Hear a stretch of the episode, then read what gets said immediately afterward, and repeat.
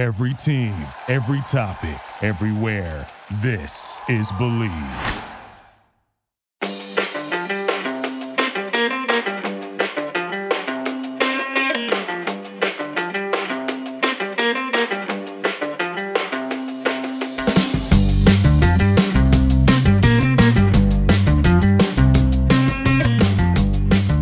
Welcome, everyone, to another episode of Revolution Recap. The Revs snapped a 284 day winless streak last night with a 1 0 win over the Montreal Impact to open the MLS Is Back tournament. Gustavo Bou was the game's lone goal scorer, and Matt Turner provided two massive saves, including one in stoppage time, to preserve the victory for the Revs. I'm Greg Johnstone. Joining me today is Sean Donahue. Sean, how's it going? And it's exciting to finally have a podcast where we're actually talking about a game. It's been, eh, well, I guess it's been four months, but it feels like a lot more than that. So uh, I, am just excited to have a, a, game to analyze. Yeah, it feels like 284 uh, days since we've had a soccer game to actually talk about. Um, but I guess it's only been about four months. Uh, and it's been about four months since the last time we talked about a Montreal New England game, too.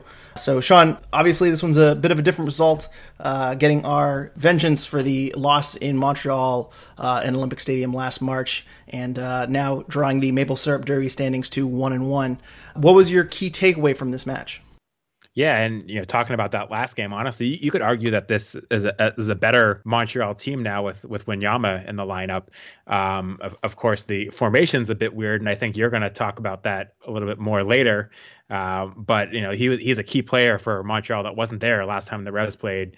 Uh, huge player, a guy that you know played in the Premier League. Uh, so you know, my key takeaway from this game, and, and I think to be honest, was was probably my key takeaway last time we talked about a game uh, four months ago, and that was with uh, Carles Gil not playing. Um, of course, he missed the first two Revolution games of the year with an injury, and you know back then I thought the Revolution's attack was was really missing him, and you know you couldn't have more of a sign of it than what we saw in this game when Carles Gil, you know, back in that playmaker's role, had 12 chances created, which, um, as as Opta told us, uh, was the most of a Revolution player since they started keeping that stat. And also, Carles Gil's 12 chances created were more than every other player on the field combined. Uh, everybody on the Revs in Montreal, other than Carles Gil, created 11 chances. So I, I, don't think you can say much more than that to to show the impact that Carles Gil had on the New England Revolution in this game. Uh, set up Gustavo Bou's goal. Probably should have had several other assists and you know just was all over the pitch with creating chances. Uh, you can't deny how good of a player Carles Gil is for this Revolution team, and you know watching a game like this and, and going back and kind of watching the games the Revolution had earlier in the year, what a difference it makes to have him out there. I think he also helped the Revs tremendously, you know, keeping possession. Um, that was just something they struggled earlier in the year. I actually was surprised at the end of the game to see the Revolution didn't have the majority of the possession. The Revs actually only had 44% possession in this game. Kind of surprising given the flow of the game, but it was it, kind of to put that in context. If you look at how the game played out, uh, the Revolution led if you you know divide the game into five minute chunks the revolution led possession in 12 of 18 five minute chunks and the the real thing that skewed this here was the revolution started off the second half really poorly and montreal had 93% possession for the first five minutes of the second half but other than that you know the revolution i thought were the better team on the night and, and carles gil uh, was a huge part of that and certainly a very huge part of the revolution's offense um, and what we thought was kind of an interesting lineup decision but i think you're going to talk more about that. Uh, but you know, my key takeaway was definitely that Carles Gil is a huge part of the Revolution team, and uh, that the Revolution need him to be on the field to you know have the level of success they want to have and actually be you know a, a good playoff team to compete for a cup. Yeah, and you compare and contrast that to the Montreal game where Gustavo Bou was kind of the playmaker. And uh, memory's not serving me great here, but I think he had five chances created in that game, and I think three or four of them were from set pieces, and he only had one or two from open play. Carles Gil had 12 chances, as you mentioned, five of them from set pieces, seven from open play, um, and with those 12 chances, by the way, he is now tied for the league lead in chances created, which considers games back from uh, March and April. So in one game, he's already uh, brought himself to uh, the top of the leaderboard alongside Gustavo Bou. Uh, overall, other stats for Carles Gil on the night: he was 54 for 63 passing. That's 86 percent. That's amazing for uh, an attacking player. 26 for 33 in the attacking third. That's 79%. He had more completed passes in the attacking third than anyone else on the field had pass attempts in the uh, attacking third. Obviously, he had that one assist. Uh, he also had three shots, one on target, which was a near goal. Uh, so he, he was really all over the place, and I think he was hands down uh, the man of the match and really shows how important he is to this team when you look back on that Montreal game and how much more dangerous uh, and how much more in control the Revs were in this game. Going to my key takeaway is just that Bruce Arena is a genius, uh, and I'm never going to question him ever again when I see a lineup that looks incredibly bizarre to me. I was very confused when this lineup came out. I was really surprised not to see Henry Kessler start at center back. I was very concerned not to see Wilfried Zahibo as one of the central midfielders, uh, but as the game played out, it seemed like Bruce Arena had pulled the correct strings uh, and just tactically really outsmarted Thierry Henry on, on every single level here.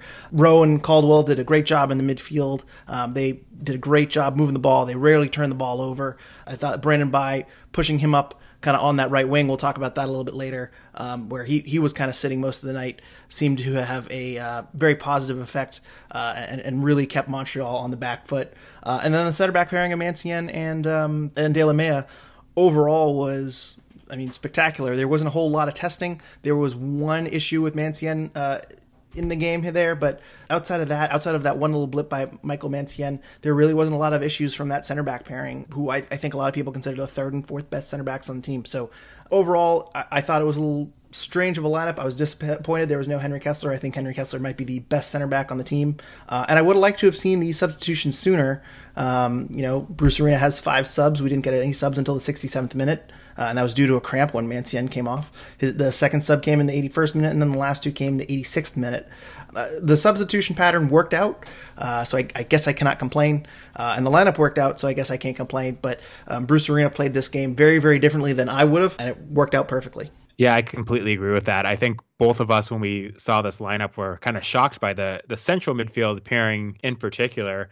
Like I was saying earlier, you know, Victor Wanyama is a you know great imposing central midfield player that Montreal Impact have brought in, and when you see guys like you know Caldwell and Rowe as being kind of the the counterpart to a, a guy like that, you know two guys that are you know five foot eight and, and very undersized for the position, you know led to me having a lot of questions about how that would play out you know, I was concerned that the revolution would would struggle in the air in particular, you know, and as it turns out, the revolution actually won 64% of the aerial duels.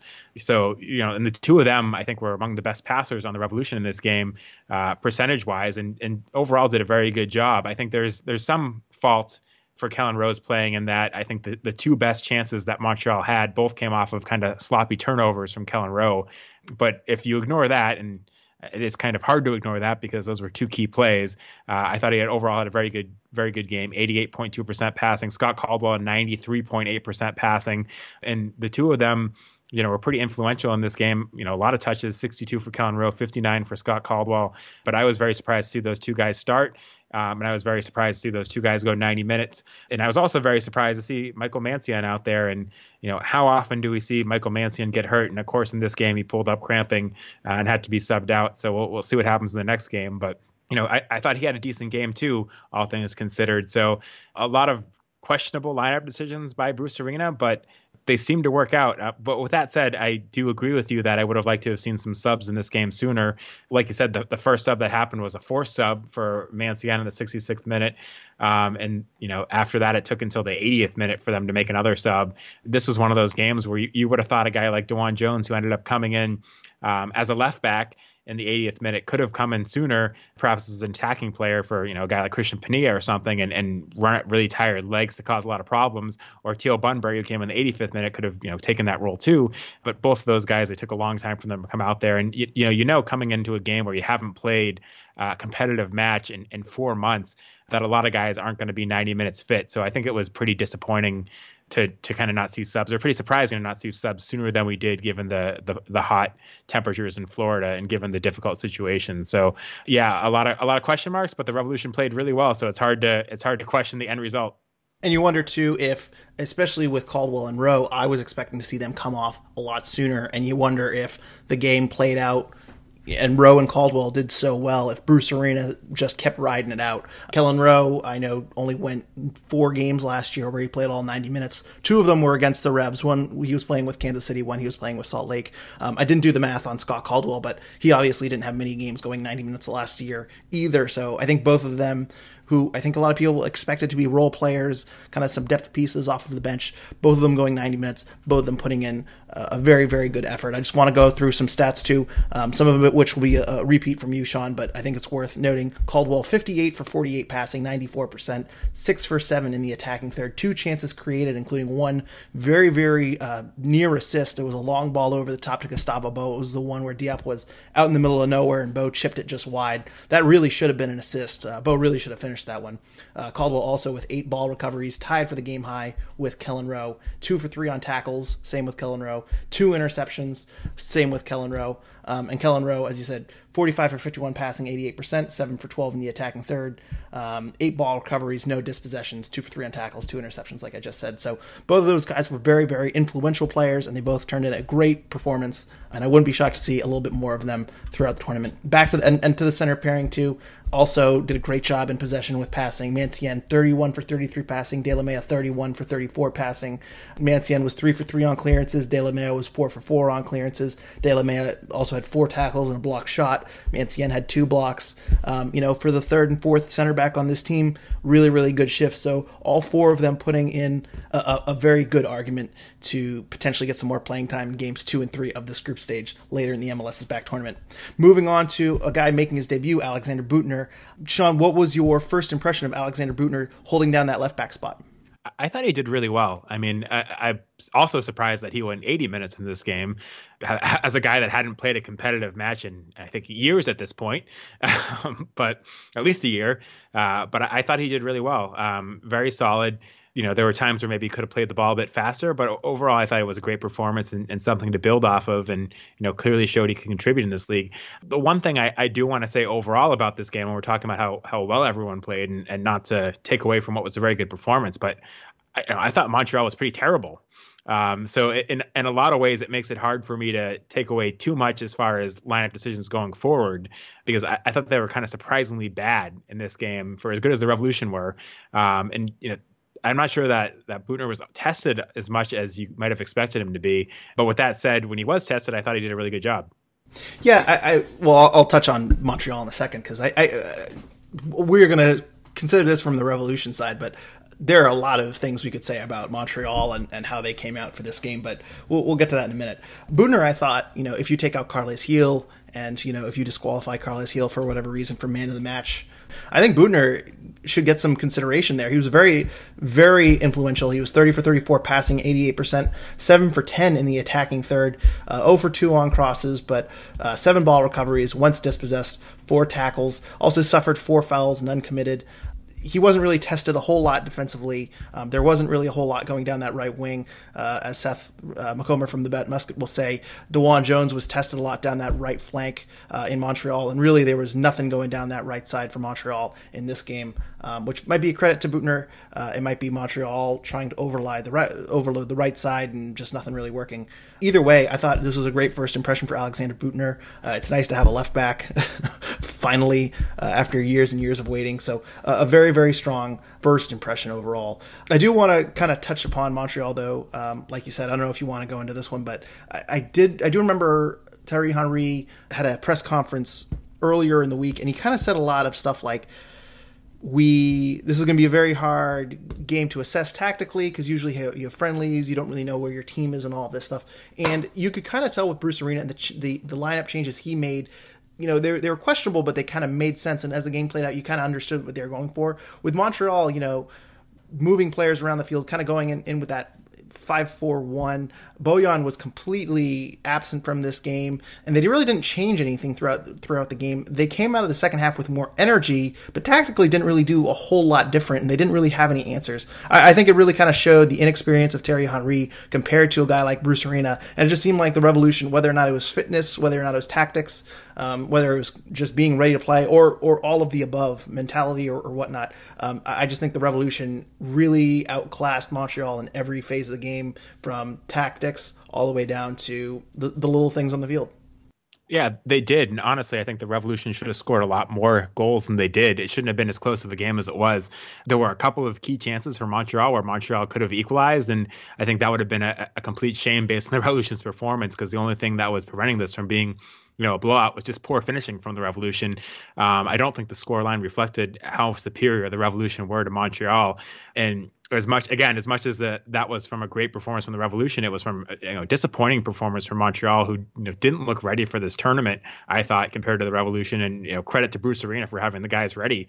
But yeah, M- Montreal and, and Thierry Henry, I'm not really sure uh, what he was thinking with some of those lineup decisions, and you know playing Samuel Piette where he played him, and uh, just just overall that that lineup didn't make a lot of sense. And like you said, Bojan, who was you know supposed to be a, a key player for Montreal, really was kind of invisible in this game they, they called his name, I think, early in the second half, and it was kind of like, oh yeah, Bojan's out there. I mean, he, he really wasn't um, much of a factor whatsoever. And yeah, I was gonna, I was going to mention Piette. You know, played very well in the central midfield um, as a defensive midfielder in that first game. Moved out to right wing back, um, which is a, a, bit of an odd choice. And Brault-Guillard, who you know I thought had a pretty good game on the right wing uh, against the Revolution the first game, uh, comes off the bench uh, and, and kind of takes over at right midfield. I thought maybe that would have been a better slot at right wing back. But regardless, we're looking at this from the Revolution perspective. We'll take the bad tactics. Thank you, Thierry Henry. Moving back on, though, I, I want to get to two key players from this game. First, we'll start with Gustavo Bou, the lone goal scorer. We're about 20 minutes in. We haven't even gotten to the actual goal. Sean, what was your thoughts on Gustavo Bou on the night? Well, first of all, it was a phenomenal goal. Uh, you know, good good job by Carles Gil to get him the pass, but there was a lot of work left for him to do. Um, some fantastic skills to to get himself open and get off that you know fantastic shot into the upper corner. Really, no saving that from you know top of the box. I thought Gustavo Bou. Um, actually, you know, if you if you take the goal away and it's, it's, hard it's hard to do that because the goal was so fantastic and a huge part of the game. Um, I thought he had kind of a mixed performance. Um, he was very active.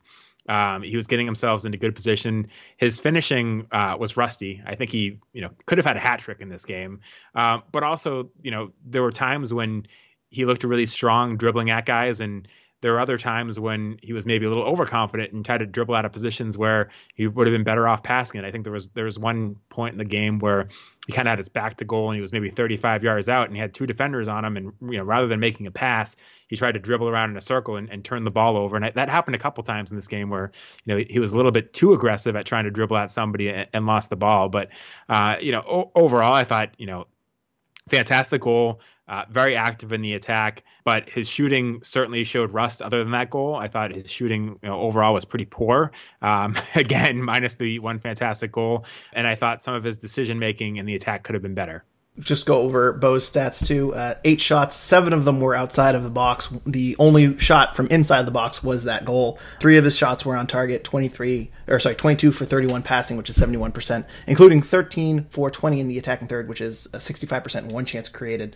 Um, so overall stats very positive for Gustavo Bou. But yeah, as, as you say, the tail of the tape is a little bit differently. Um, I thought that chip, uh, which was set up by Scott Caldwell, where Diop is way out in no man's land, really should have been a goal. The one thing I will give Gustavo Bou a little bit of credit for is that a few of those shots were with his left foot, including the goal. The goal was a rocket, uh, and that's his weak foot, uh, surprisingly. The chip also came off of his left foot, too, which I guess I will give him a pass, but really that one should have been buried.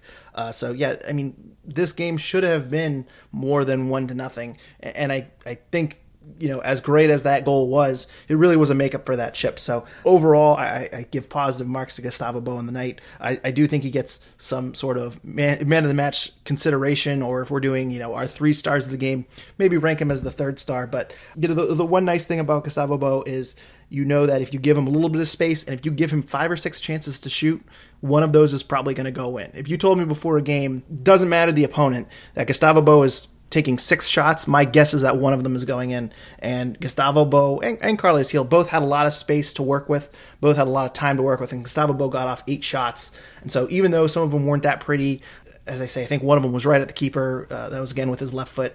I think Montreal was forcing him onto his left foot a little bit more. I think that was a bit tactic. Um, but either way, eventually he's going to fire off a rocket and he's going to find the back of the net. Yeah, and he also had that um, that pass. I think he was kind of caught between a pass and a shot. I'm blanking out exactly what it was in the game where we had Buksa making a great run towards the far post, and whether it was attempt at a pass or attempted a shot, it was both off target from a pass and off target from a shot because it was too far ahead for Buksa to get to, and it wasn't on frame. But you know, again, you, you, love seeing him getting in the positions he's in. You love seeing him trying to take on defenders the way he does. Um, but there was definitely some rust in his game, and he shook it off with that goal, and hopefully that's a sign of things to come. But you know, he was dispossessed four times. He, I think, he attempted eight dribbles, and three of them were unsuccessful. You know, he's not, you know, he's never going to be 100% successful at dribbles. But uh, you know, I, I thought he had a, a good game, a great goal, but certainly there was rust that showed he hadn't, you know, played a competitive game in four months. And one more thing too, while we're talking about Gustavo Bou's left foot, uh, Frank Dell'Apa from the Boston Globe noted today in his column that Gustavo Bou has 83 career goals and only six of them are left-footed. So even though Montreal is forcing it onto his weak foot, he's still that it's still a weapon for him. Uh, moving on quickly to another guy that deserves a lot of praise and is a big, big reason the Revs took three points and not one point. Matt Turner. Um, Sean, I, I don't know how much we can elaborate, but how great is Matt Turner? Yeah, just another phenomenal performance from him. And, and you know, again, you talk about kind of the, the Kelyn Rowe turnovers. The guy that bailed him out was Matt Turner. Um, there was that one kind of point blank shot where it was more about him being in a good position and, and reacting quickly than making a sp- spectacular diving save because the shot from Urruti wasn't that great. Uh, but then that last minute shot, you know, the 96th minute with really the last kick of the game that was curling towards the upper corner and seemed unstoppable. It seemed like it was destined to tie the game. And Matt Turner, just a fantastic reaction save, amazing dive, managed to push that ball wide. Even when he got a hand to it, you thought it was still going in, but he, he somehow managed to push it wide. Um, you know, he didn't have that much to do in this game because, like we said, Montreal just wasn't very good. Uh, but he did have those two key moments. And you know, sometimes when you're a goalkeeper and you have a game like that where you're not doing that much, that's when it's hardest to be ready to make those big saves. And he certainly was ready. And uh, even at that end of the game, was right there to make that key save and make sure the Revolution got three points. And another, you know, shining performance from Matt Turner um, to keep the Revolution get that shutout. You know, one for the highlight reels for him for sure. Yeah, and, and on that one late in the game, it's clear he is screened and he doesn't see that ball very clearly until the last minute because you can kind of see him moving to his right and the ball's curling to his left, and he's able to completely change the entire momentum of his body to make that save. Just a really great performance, and it's it's. I mean, he is an athlete, uh, and he has great reaction time and great reflexes.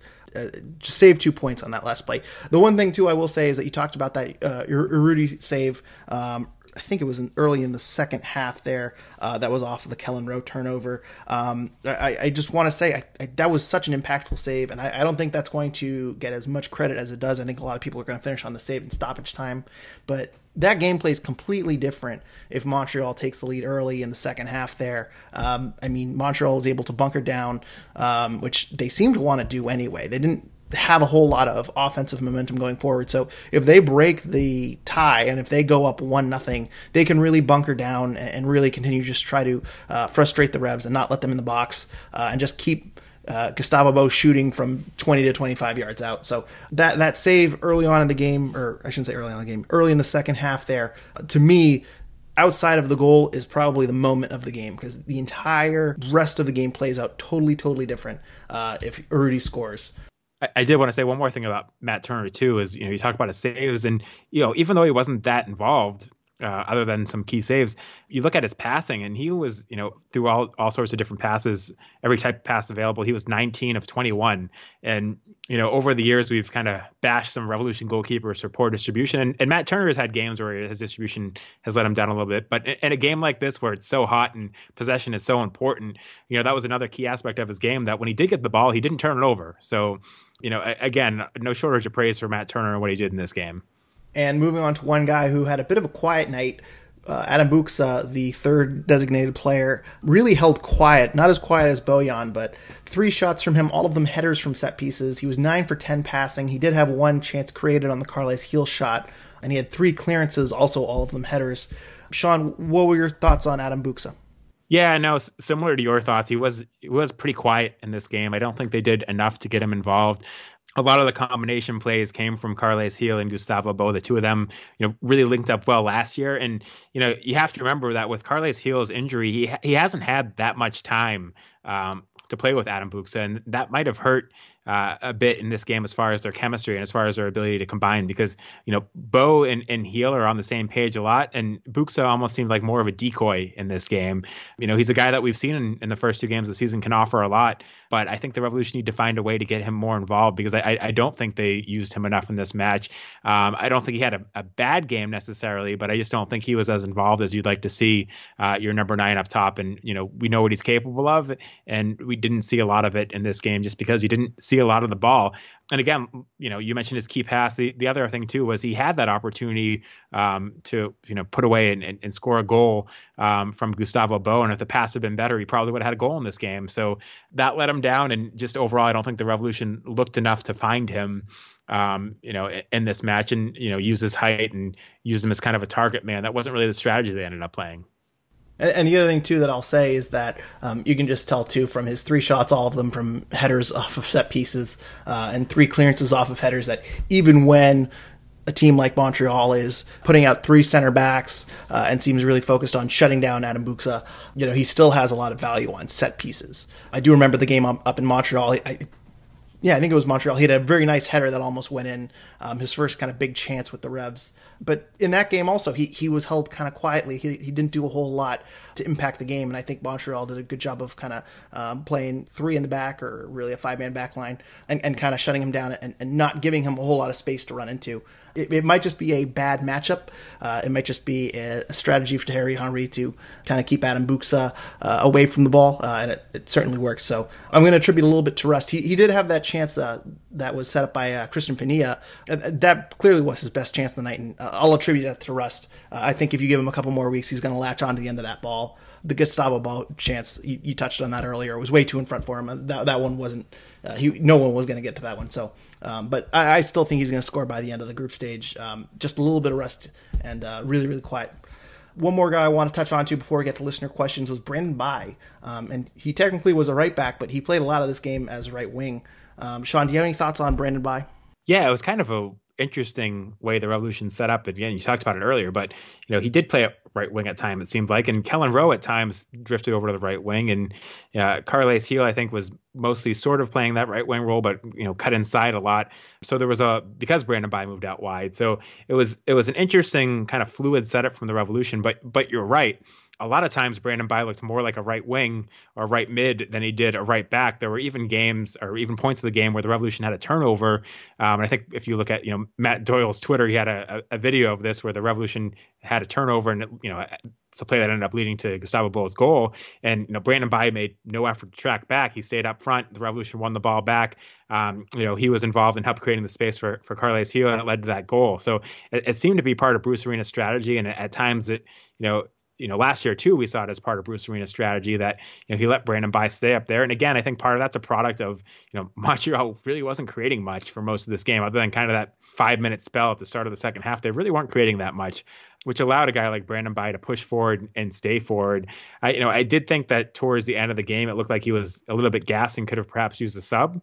But you know, overall, I thought it was a pretty good game from from Brandon Bye, and he did a lot to help the attack. Um, but just you know, a very interesting way he was used by Bruce Arena, and I'm not sure he can be used in every game that way. I think if you come up against a better team with a you know stronger attack on the left flank. You'd need more help from Brandon Bye as, as a right back than you got in this game. But um, for for this game against the Montreal Impact and for the way Bruce Arena wanted to play, he was very effective. Yeah, 29 for 35 passing, 83%, 7 for 12 in the attacking third. He was over 3 on crosses in this game. So, first game in 2020 where Brandon Bye doesn't have a near assist. Um, but he did have five ball recoveries, no times dispossessed. And also on the defensive side of the ball, when he was tracking back and he was playing right back, uh, 3 for 3 on tackles, 1 interception, 3 clearances, 2 for 2 on headed clearances, and 3 for 3 on aerial duels. Um, and and I think the Matt Doyle video, if you haven't seen it and you're on Twitter, look up the Matt Doyle video. He does a great explanation uh, of what Bruce Arena was doing and kind of pinning Brandon Bye up in that right corner uh, and how it allowed for um, Carles Gil and Gustavo Bou to kind of take up those acres of space. Cristian Penilla too was at times on the right side as well. The Revs were really kind of playing uh, very fluidly, uh, and Montreal really never seemed to adjust those midfielders. Maybe it's because Wanyama is their first game there, and, and maybe they're working on their communication. But um, there were lots and lots of gaps uh, in that Montreal defense last night. The one thing I will say too is that Brandon Bye had a very solid night defensively. Montreal kind of attacked DeJuan Jones in that first game, uh, and they really went down that left side of the, the Revolution defense. Last night, Montreal had six chances created. Five of them were from that right side uh, that's on Brandon Bye's side of the field. So maybe part of that was Brandon Bye being uh, pushed up, uh, but ultimately there re- really wasn't anything that came about those chances. Um, I, I, think there were a few crosses that came in from Brandon Bye's side, but overall, Brandon Bye had a really, really good night defensively and offensively um, on both sides of the ball. The only person we haven't really touched upon is Cristian Penilla. Do you have any thoughts on Cristian Penilla before we move on, uh, Sean? I, I, really have nothing to say. He kind of had a man night, um, you know, some good, some bad. Um, he had a really nice uh, one-two play with Carles Gil that set up the near Buksa goal. Um, there was also a play I remember at the end of the game where um, I think Gustavo Bou passes him the ball and he can't really collected in stride and turns the ball over. Um, kind of a hit or miss night from Cristian Penilla. We're kind of used to it at this point. Um, yeah, you, you, have anything to no, add? I, I think I think it was a classic Cristian Penilla performance, and you described it well. He had you know some of those moments where like, wow, this is a fantastic player. Um, there was that one chance where one, one of the better chances of the game where he you know had a pretty lengthy dribble and then I think got around two defenders and put off an, a nice shot on frame but there was that other time, like you said, where there was a, a through ball to him and he kind of tripped over his own feet and, and couldn't get it. And you know, he was another guy that I, I thought you know probably should have been sub sooner and perhaps like gas at the end of the game. But you know, there was also a point I think halfway through the first half where he, you know, you looked at him and he had the least amount of touches of anybody on the field. Um, so yeah, there there were moments from him where he looked really good, and there are moments from him where he was you know kind of invisible or you know tripping up. But you know that's what we've come to expect from Cristian Penilla. Um, I think he's a guy that when he's at his best is capable of you know doing some really special things and helping the Revolution offense. But you know it's it's pretty clear at this point that you know the, the, Revolution's three designated players are the leaders of this offense, and Cristian Penilla is a, a good complementary player, but uh, the majority of the offense is, is not going to come from him anymore. Yeah, and you're going to get moments of brilliance of them, but um, 86 minutes of Cristian Penilla is about 15 minutes too many. Uh, when you have Teal Bunbury, Tajon Buchanan, Justin Rennicks all on the bench. DeJuan Jones, DeJuan Jones could move up. I know he, he came in for Büttner at the 81st minute, but um, you have options off the bench that can kind of play that spot. Um, if you want to go more defensive, if you need faster, um, you know, I, I, think getting towards the end of the game, uh, I don't know, I don't want to see Cristian Penilla in there. I want to see 70 minutes of Cristian Penilla. You're going to get two or three really good flashes. You're going to get one or two kind of, you know, you know, total total mistakes and bumps in the road. Um, but yeah, I don't know. 86 minutes of Cristian Penilla. I, I hope we don't get Chris, Cristian Penilla for that long uh, in game two. Uh, now we're going to head into some listener questions. You ready, Sean? I'm ready. All right. Dave Aikman asks us, who was your most surprising performance on the game? Yeah, I think for me it was it was Alexander Büttner. I expected there to be you know even more rust than we saw from him, and I thought he performed really well making his debut. You know, coming off long term injuries and you know not getting that much time to train with the team. I, I thought his performance was was really good, and um, I would I would probably put his as, as most surprising because he just hasn't had the opportunity to play you know with the Revolution or in MLS before this game. Um, so you know he's on that list, and uh, you know I thought Mancienne played better than I would have expected too, given you know his past performances up until he got injured. Um, but Büttner would be my choice. Yeah, I had Büttner down too um, as my most surprising performance, and and also too just coming back from injury, um, you really don't know what to expect either. Um, I, I, think before they signed him, there were some questions about his uh, fitness and his effort levels, but he really shone in this game last night, and uh, I think part of it too is I just feel the left back spot for the Revs is just cursed. Uh, so to have Büttner who can uh, swing in a few crosses and contribute both sides of the ball, it, it's a very welcomed surprise. Um, I'll also give Scott Caldwell uh, as a, a, very surprising performance in a positive direction. Um, I think Caldwell has made a uh, big case for him to potentially get some minutes against DC, maybe another start. Uh, and I don't think I would have said that uh, before the game either. Well, you got you got to throw Rowe in there too when the surprise. Yeah, I, if you had told me Scott Caldwell and Kelyn Rowe were playing 90 minutes. Uh, and they played very well for those 90 minutes too. I, I would have been very surprised.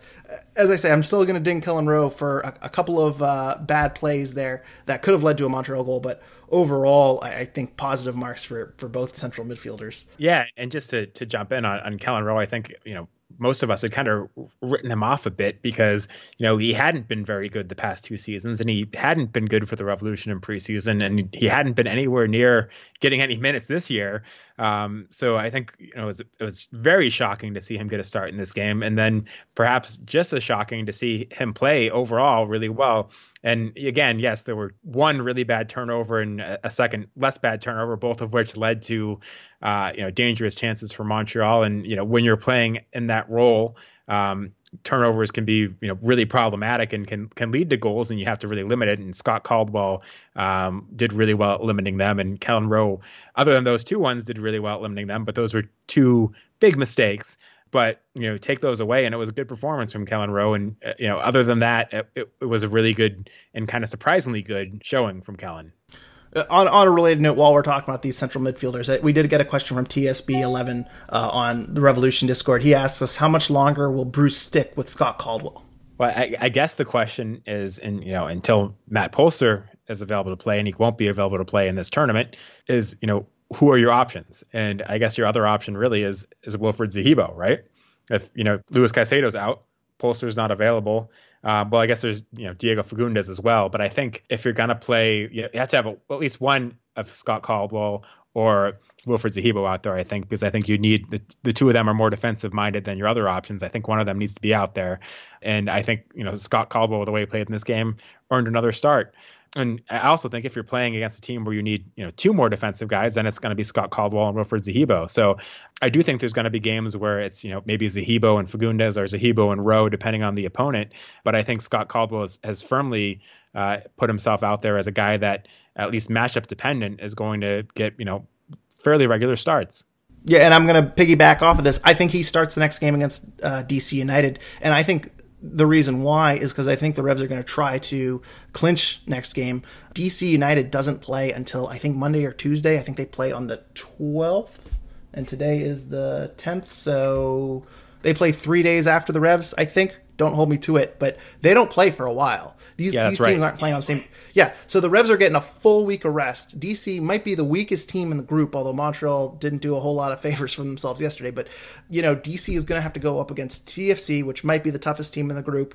Uh, and then turn around and, and come off of two or three days of rest to play the Revs. The Revs really should put that away. And I, I think if they're expecting to have a lot more energy uh, and a lot more composure, I, I, think that this we might see a similar strategy as we saw in the, the, Montreal game. So I bet Scott Caldwell starts in the, the DC United game. The Revs go for the jugular and try to put the group stage away before having to face TFC because you don't want to go into that that match day three um, having to win all three points.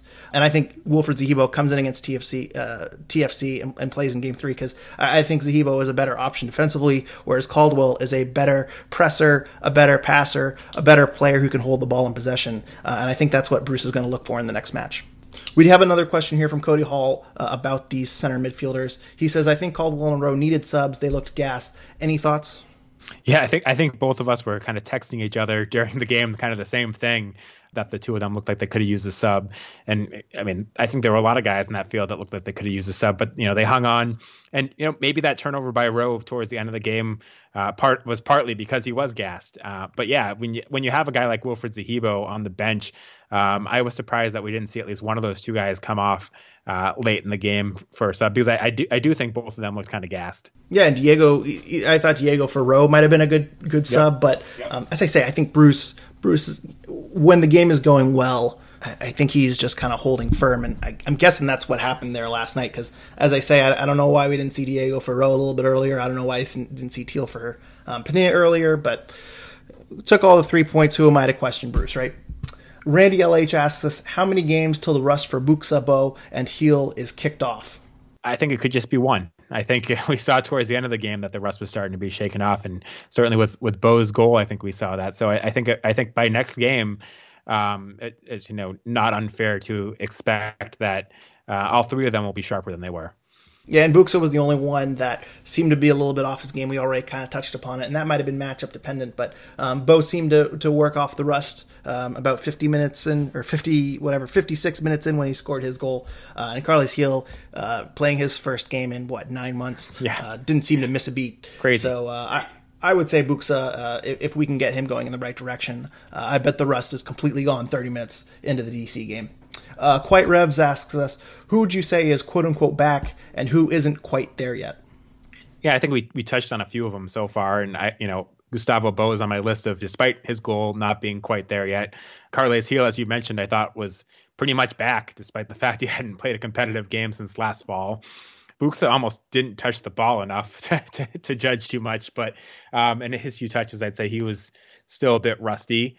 Cristian Penilla, you know, you know, you you want to maybe say that he wasn't quite there yet, but uh, also it was, you know, I don't think it was an atypical performance from him, even when he is, you know, fully there.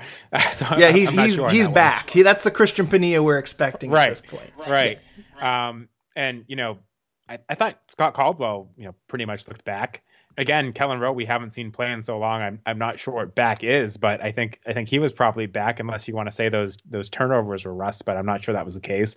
And you know, the defense overall, I thought was back, and and certainly Matt Turner, you can't knock his performance at all. So you know, given that this was four months since the Revolution played last played a competitive game.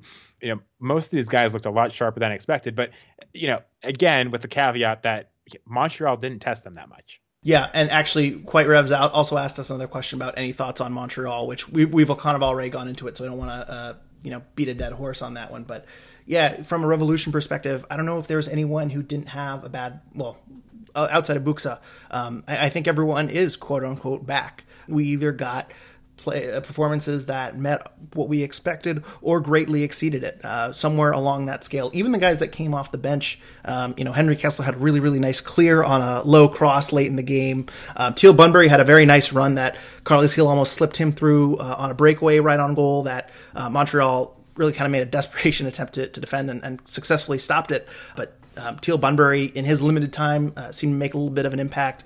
Um, Tajon Buchanan had a, a, couple of nice runs uh, downfield. So um, overall, uh, there you, you really can't ask for much more from any of these guys. The scoreline really doesn't reflect how in control of this game was. Uh, so yeah, I'd say all the teams backed uh, outside of uh, Adam Buksa. Mike Kennedy asks us, was that our best back four? Delamea didn't put a wrong foot wrong in all night. Good debut for Büttner. Jones coming on didn't miss a beat at left back. Uh, so, Sean, what do you think about the back four? Do you think that's the best back four we got? No, if if only for the fact that I'm still not sold on Mancienne. Um, you know, we've seen enough of him in past games to be skeptical. And again, I don't think Montreal tested him as much as you know we're going to see in other games. I think Henry Kessler and Andrew Farrell are both better options at center back than Michael Mancienne. Is Delamea a better option than Kessler or Farrell?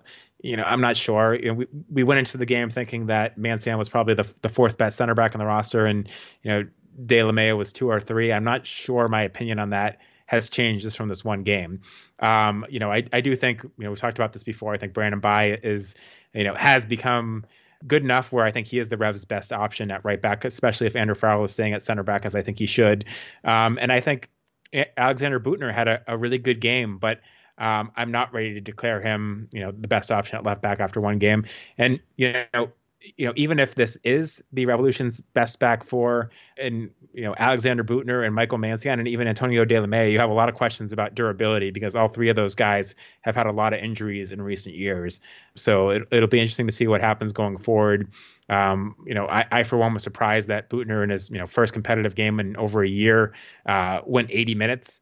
Um, I thought that was actually a little bit risky from Bruce Arena to to give a guy like him, who's you know again from Europe and now playing in probably one of the hottest games he's played in, given where he usually played. That um, that was a bit risky. So we'll see how well he recovers going into next week, and we'll see if he can keep this up long term against you know better opponents. But um, no, I don't think that was the best back four. I would say the best back four is probably uh, you know you know still with a question mark on Büttner, I, will say it's Büttner, Brandon Bye, and I still think Henry Kessler and Andrew Farrell. So last night didn't change your opinion in the center back depth chart at all. You know, again, I just don't think Montreal tested them enough for me to make a judgment call that was different from you know what I've seen from you know the past couple years of those guys playing.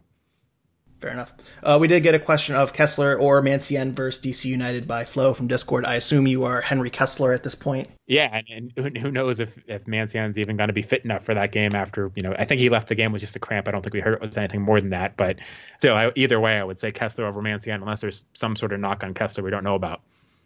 The one thing I will say about Mancienne, and I brought this up before, is that I do think we you have to remember that I don't know if Michael Mancienne has really been healthy in over a year, 100% healthy in over a year, and I know his tenure with the Revs has not been great, but I mean, he pretty much went on the shelf right as Brad Friedel got fired last year. He really has not had a lot of time under Bruce Arena. So I, I do think that I, I, know we're saying he's the fourth best center back, and and I don't think there's any controversy in saying that. I think if you polled every Revs fan to give their depth chart um, of, of center backs, there's going to be kind of a mixture at three and then Mancienne down at four. Um, maybe a few people move Collin Verfurth uh, over uh, Michael Mancienne at this point, just because how, how, much people do not like Man- Man- Michael Mancienne. But you, you got to remember, Mike, Michael Mancienne. I mean, he left that Dallas game of the season opener last year with an injury. Um, he played on painkillers for a couple, for I think a month there uh, under Brad Friedel. I know he's kind of buried in the depth chart, but I don't know. I, I, guess part of me is kind of like, why am I surprised? I mean, he was this big signing coming over from England. He certainly did not earn his big contract, so to speak. Um, but he, he isn't. I'm at the point where I don't know if a fully healthy Michael Mancienne is a liability. Does that make sense? Yeah, no, I, I get it. But my my logic on there is um, there's a lot of excuses you can make for Michael Mancienne, but you know if you go back and look at the reviews of his play for teams prior to when he came to the Revolution, the mistakes he was making with the Revolution fit with you know the way he was described before he came to the Revolution, which makes me kind of skeptical that a, a healthy Michael Mancienne is automatically going to be uh, significantly better and step in and be the Revs you know number one or number two center back fair enough. Um, Cody Hall asked us one more question. He says, "Why can't we get all of the games on NBC Boston or NBC Plus, uh, and everyone else gets easy access to games?" Also, I think the kind of underlying issue here, uh, besides the terrible broadcast on Twitter, is that for those of us who were watching on Twitter, didn't see the last couple of minutes of that game last night. So, Sean, what are your thoughts about watching this game on Twitter? Uh, why don't you tell me how good those last two minutes of the game were? I know you didn't have the same issues I had. Yeah, I, but, uh, I I'm lucky enough to have a cable package that gets Univision Deporte, so I was able to watch it on TV in Spanish. I could not get the uh, the SAP button to get the English commentary to work, but I did get it on TV, so I did get to see those last two minutes and see everyone holding their breath while while Matt Turner made that huge save. But you know, I, I think it's a, a league contracts issue. I think you know we've seen this for a while now that the league has you know a contract with with Univision where I think some of some of the games they have the exclusive right to both English and Spanish, and on those games it can't be on ESPN Plus due to the nature of that contract. Um, and it, you know it's it's not great, but that's the situation they're in, and that's what happened with the Revs game. And you know, but I for one am certainly not a fan of having to stream a game on Twitter. Yeah, and and to be honest with you, Sean, I think it's a good thing that you uh, you you know had to watch the game in Spanish because that Twitter podcast was terrible. um, the commentators were bad. They pumped in fake uh, noise kind of midway through the first half and drowned out their own commentators. You know, I don't want to give the commentators too much crap because they just I don't know they didn't seem very well prepped. I mean, a, a bad a, there there are some you know bad broadcasts and there are bad broadcasts and um, the Twitter stream just going out at the end. I know I said I was going to rant about it. I'm not. I'm a little more calm today. I've I've slept on it. I've taken a deep breath. I'm feeling a little bit better now. But I'm just gonna say that you know we have Bruce Arena as head coach. We have three designated players. We have a United States men's national team goalkeeper. You know, I I hope that in the future Major League Soccer starts treating the Revolution a little bit better and we get some games on actual national television. That's all I'm going to say. We're no longer a stepping stone. We're no longer a joke. We're going to win this COVID Cup, right? I'm fully confident in that, right? We got the best coach in USA history. We got some actual star power on this team. I'm tired of being treated like a joke by Major League Soccer and Don Garber and being thrown on Twitter. Hey, hey, you know, maybe part of the reason that game was thrown on Twitter was because of how terrible Montreal is. maybe it wasn't the Reds. Moving on to some other news uh, before we wrap up here. Matt Polster, that signing is official. Um, Seth and I kind of talked about it last week. Not to brag, we kind of nailed it. Uh, Matt Polster coming in to play defensive midfield. Both Matt and Bruce Arena have kind of said that that's where they expect him to play. Sean, since Seth and I are on the record, want to get your thoughts on the the Matt Polster move. Yeah, I mean, I don't think it's a extremely exciting signing. It's not going to be a huge game changer for the Revolution, but he is a guy that can play two positions that the Revolution could use some help at in, this defensive midfield, where it seems like it's probably going to play in right back. Um, so I think it's a good, smart signing for the Revolution. Um, again, he's a guy with you know some injury history, some injury hi- history issues. So um, you know he'll need to stay healthy to contribute to the Revs, but um, he was playing really well for the Chicago Fire before he went over to Scotland and you know didn't see much playing time at all, partly because of injury and partly because of selection choices. Um, so uh, hopefully he can regain that form he had with Chicago, and if he does, I think he'll be a, you know a very serviceable player for the Revolution. I don't think he's that you know number six player that can come in and dominate a game for the Revs, but I do think he's one that can be very serviceable and helpful and you know, again, provide more options for the Revolution back there. And, you know, if they want somebody a little bit taller than Scott Caldwell or Luis Caicedo when he's healthy, um, but maybe not quite the Wilfried Zahibo, uh, that Matt Polster could be that guy that, that helps out in that position. Yeah, I kind of see him as an upgrade over um, Scott Caldwell and a, a, potential pairing for Wilfried Zahibo. I think I said last week that this season he's a pairing for Wilfried Zahibo, and in the off season, if Wilfried Zahibo's contract is up or if Wilfried Zahibo moves on, um, you know, he certainly is not as tall and doesn't. he's not a like for like switch with Wilfried Zahibo that you said, but he's certainly a guy that can uh, play that six role uh, as a defensive midfielder. Um, I'm going to reiterate too. I don't see this. I know he can play right back. I know a lot of people have focused on the fact that he's been a right back recently, but I don't see him dethroning Brandon Bye out of that right back spot. And also Andrew Farrell can slide over to right back. So I would highly doubt we're going to see him play right back anytime soon for the Revolution. I mean, if you have a game where Bruce Arena wants to play a, a lot more defensive, you know, maybe you see that switch be made here and there. But yeah, overall, I don't think that's going to happen. We did have one more signing there. Uh, Collin Ver- Verfurth, hopefully I'm pronouncing his name correctly, uh, got promoted from Revs 2 to Revs 1 with a uh, MLS contract. So the first player from Revs 2 moved up to uh, the Major League uh, Soccer roster before even playing a game. Sean, uh, any thoughts on Verfurth? Yeah, I mean, again, as you noted, he hasn't played a game, so we haven't had much opportunity to to see him. But I think you know a six foot four center back, and a, a, again, in a Revs team that's lacking height, it's not a bad bad option to have his body on the bench for the Revolution. Um, you know, again, we talked earlier about the Revolution back line, and you know, mentioning the guys like Delamea, Mancienne uh, have injury histories. Andrew Farrell, you know, hurt right now is you know supposedly probably going to be ready and you know to go 90 minutes even in the next game. Um, but you know he didn't get to start this game coming off an injury. So you have a lot of center backs that have had a lot of injuries. It makes sense to add another one to the roster. The one thing I will say here too is, is that they must really like him because there's no need, there's no immediate need at center back. They're running four deep with uh, Farrell, Kessler, Delamea, and Mancienne. And obviously from yesterday, we, we know that uh, and Mancienne are more than serviceable three and fours. They must really like him to lock him down uh, for the near future. I do know that Verfurth played for uh, Loudoun United uh, under Richie Williams before he signed with Revs 2, so they do have a little bit of experience uh, working with him. So um, that's also promising. And as you say, uh, yeah, six foot four. So obviously they really like his height. Um, I, I, did see him listed as a midfielder coming out of college. Maybe he could play as a kind of tall Wilfried Zahibo esque ish defensive midfielder, but I'm not banking on it. He looks like a center back straight through and through. And and my guess is we're not going to see a whole lot of him this year with Revs one. Where they they even mentioned in their press release that he's going to be playing uh, for Revs two. So uh, I, I think this is a case of you know he'll play Revs two this year. He'll get promoted to the MLS roster next year and kind of be depth uh, in the event Michael Mancienne or Tony Delamea leaves at the end of this season. One other news item that I did want to bring up today, uh, and this is new news as of this morning, uh, but the Athletic reported that Sporting Kansas City is reporting a new positive test. They arrived on Sunday, and they have been training all week. Uh, I guess since that, since then, since the report came out, Sporting Kansas City confirmed it, uh, but they did say that it's only one player, and they will play Sunday. Sean, are you concerned about this? Yeah, I mean, you know, it can take a couple days for the rest of the team or other players in the team to to test positive. So you know, you cross your fingers and hope that nobody else caught it. But until, you know, a few days have passed and nobody else has tested positive, you absolutely have to be worried. You know, we've already seen Dallas and Nashville have to pull out of the tournament because so many players on their team had it. Um, you know, there's there's no question there's guys in the bubble that now have have it.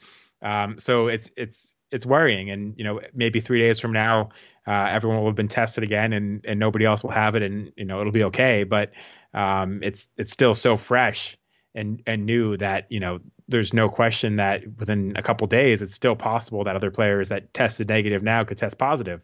Um, so yeah, it's it's a concern. You know, again with two teams already gone, uh, uh you know, you hope that Sporting Kansas City is not next on the list because the more players that get it, the more you question who else in the bubble is going to transmit to. So it's great that, that they've gotten three games in so far. It's great that you know a lot of teams have seemed to have you know stayed healthy since they've been in the bubble, but um, anytime a positive test comes up, it you know it's it's worrying. Yeah, and they can't. You cut out two teams, you're still at 24. I feel like they can't shrink this down anymore. I mean, you can't change the schedule mid tournament. I know MLS has basically been doing that, uh, and they moved Chicago. I think the morning after it started, the, the tournament started. But if every team has played one game, or or if group play has started for most of these teams, you're not going to be able to shuffle teams around um, just to get through it. The, the one thing that can really derail this tournament is an outbreak within the bubble, uh, and for a Sporting KC player to get it after arriving, certainly he might have brought it into the bubble. Uh, but if there's an outbreak among Sporting Kansas City, and if they go out and they play on Sunday and get another team, I, I think that's the only way this tournament kind of goes downhill, and, and, we don't see a conclusion to it. So it's certainly very worrying, and you got to hope that um, this is a false positive uh, or it's an isolated case um, and it doesn't carry over to the rest of the team. But yeah, the, the other concerning thing too is um, Stefano Fassaro from ESPN reported that uh, Andres Reyes, who was carted off the field um, after a scary injury for Inter Miami, um, was evaluated at the hospital and released, and then returned to the hotel. Um, where he's in isolation because uh, you know obviously there's a massive outbreak in Florida and he was at you know a hospital that presumably had tons of people that had it and apparently they're just waiting until he gets a negative test result back back before he's out of quarantine. And and again, you know, you can get a negative test the the day after being exposed to it, and then test positive the day after that. So um, I I hope they're being cautious enough about this stuff, um, especially after what happened with Dallas and Nashville. Yeah, fingers crossed. We want more soccer. yeah, I don't want to go another 284 days without another victory. That'll be quite depressing. But Sean, any final thoughts before we wrap up today? Yeah, no, it was just great to have soccer back. And if you haven't seen the pictures yet of what they did at Gillette Stadium with cars pulling onto the pitch to to watch the game there, that was that was pretty cool. So you know, hopefully, you know, great performance from the Revolution. Hopefully, they can do it again uh, in a week. I don't have any final thoughts other than I never want to watch a game over Twitter ever again, and I'll be bitter about missing that save in lifetime you, for a while. Do you have any thoughts about 9 a.m. weekday games? I was just reading that uh, Toronto FC before the Revolution game at 9 a.m. has their pregame meal set for 5:30 in the morning. Interesting. You know, I don't. Well, and Kelyn Rowe made a comment, I think, on the Far Post podcast. I don't know where. I might be misattributing it, but uh, he said that they do training at 10 a.m. So he says for the players, it's not going to be different. You just kind of move up everything an hour earlier. I know Michael Michael Bradley was really upset about you know whatever waking up at nine, waking up earlier or whatever. But I, I think for the Revs, it's not going to be too much of an issue. So um, from that sense, I I don't you know have an issue with it. Um, from my standpoint, I mean, as a neutral observer, I'm not going to be um, you know avoiding work to watch the game. It's not like the World Cup. Uh, I'm not going to tune in to see you know Miami Philadelphia at 9 a.m. or, or whatever. Uh, but for the Revs, yeah, I'll throw it on a different screen. And, you know, I'm working from home right now. I can't go to work. You know, so yeah, why not? I don't. I, I don't have any. I don't have any problems with it. If any, and and you know what? Truthfully, it's probably better for us. We can watch the game. I'll go back to work, and then we can podcast. You know. I'll I'll, t- I'll podcast on my lunch break. Why not? I don't have I don't have any real issue with it. I, I like the positive spin. um, and Sean, where can people follow you on Twitter? You can follow me at, at Sean Hall Donahue and uh, back to posting lots of stats now that we have games going on. it did feel feel good again to uh, kind of follow the Revs hashtag and seeing a lot of people that um, you know in the off season it's kind of been drawing the same four or five people. Uh, usually I'm one of them uh, posting on the Revs hashtag, but it's really great to, to kind of watch all these comments come in during a game. Uh, it's a lot of fun to have soccer back. But um, you can follow us on Twitter at Revolution Recap, and also please like our Revolution Recap page on Facebook. Please leave us a review on iTunes or wherever you are listening. The Revs play next Thursday night against DC United. We will be back next weekend to break it all down again. Until then, thank you everyone for listening, and go Revs.